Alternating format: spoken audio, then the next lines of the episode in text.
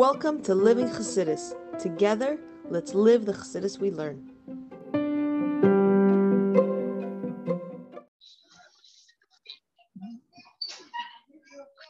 Welcome everybody to Chassidus in the morning, 15 minutes, change your life, here.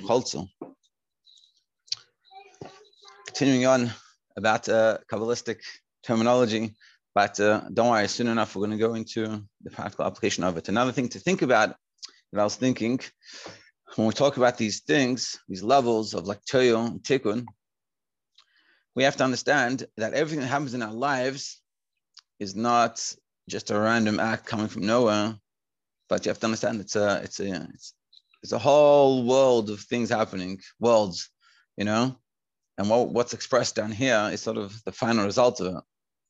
So it's a very very powerful lesson that we think of things happening, that something happens to us, or someone says something to us not nicely, or we see something not good.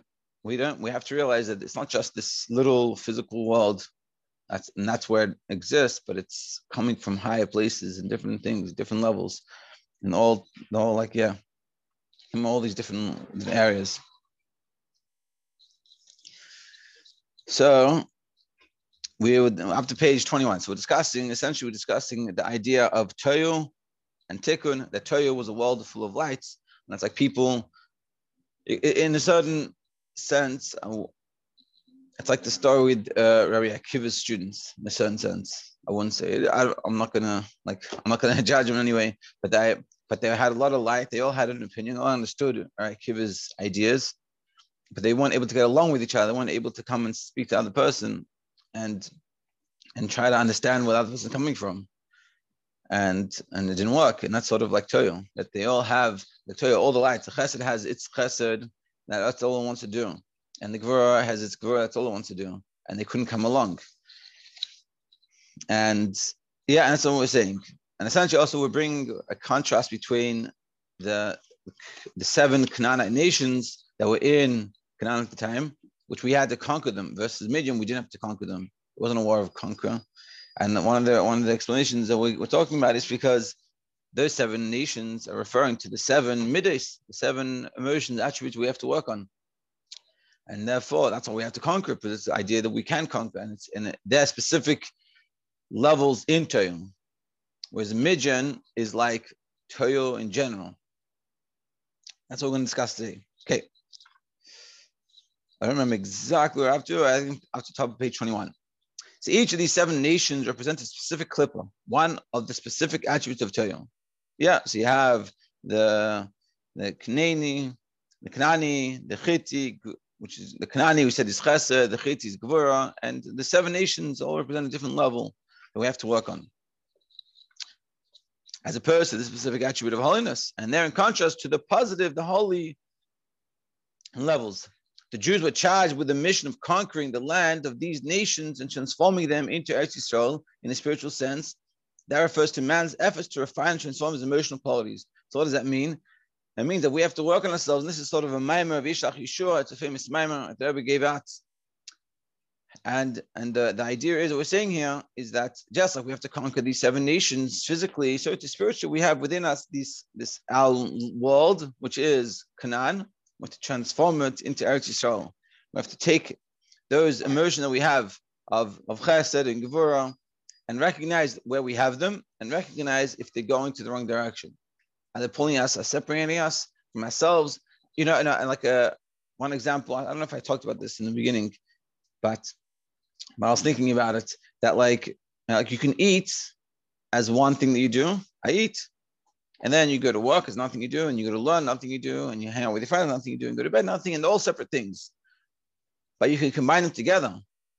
You, you can make good decisions about what you eat for breakfast. You say, I'm going to eat something healthy. I'm going to make sure I have a healthy lunch. Why? So I can have a, a fully productive day full of energy. I can, and then when you go to work, why am I working? I'm working because I have to work like a man. You know, part of being this world is you have to work. Or I have to, whatever it is that you do, that's part of the mission while you're here.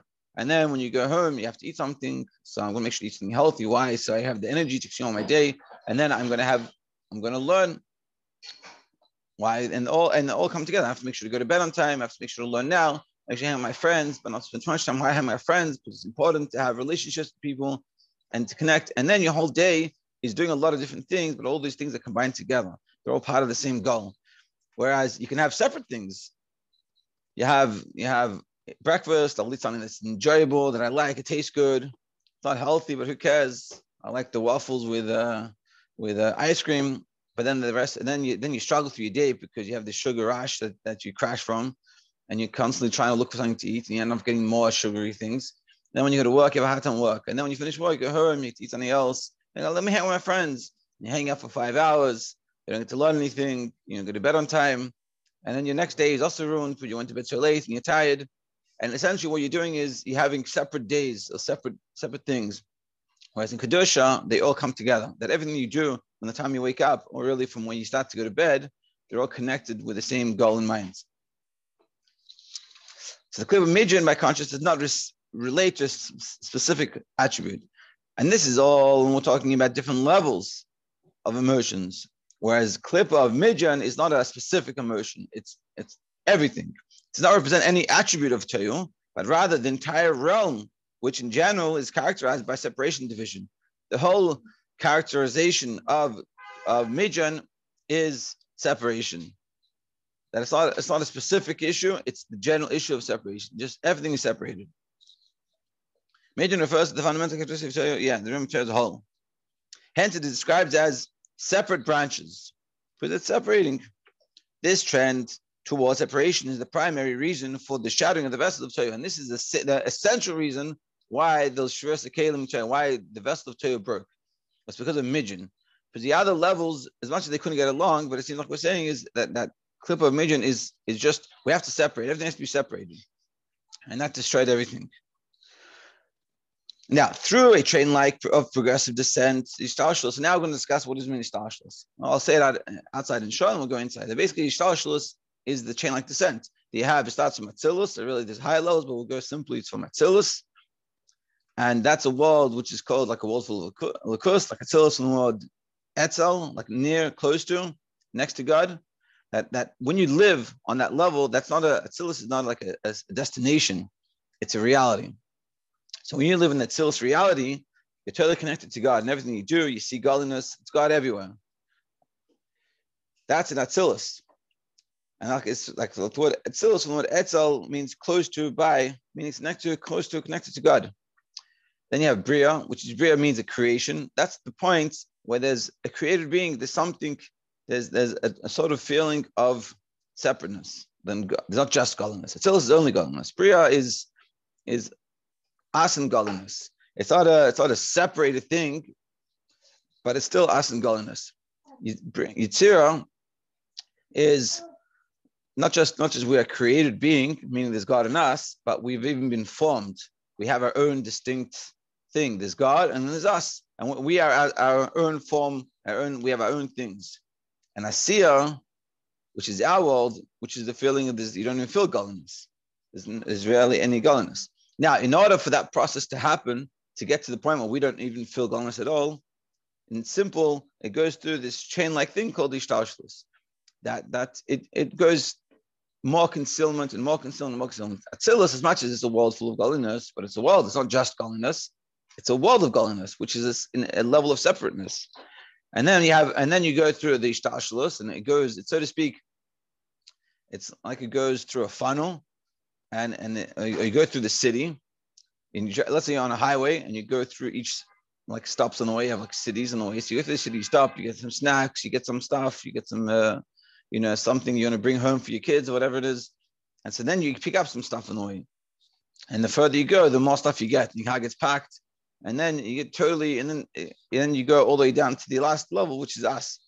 And this is sort of a chain like descent. Now it's a they call it a chain because it's interconnected meaning it's not just separate things, but but the lowest level of of Atzilus is also connected to the highest level of Bria.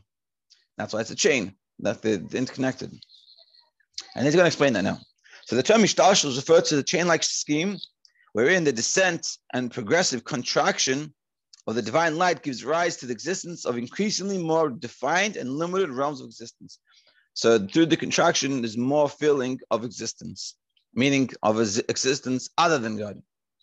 To explain, the Kabbalists speak of spiritual worlds. To expand upon that concept by way of analogy, the term sweetness is applied to many different contexts.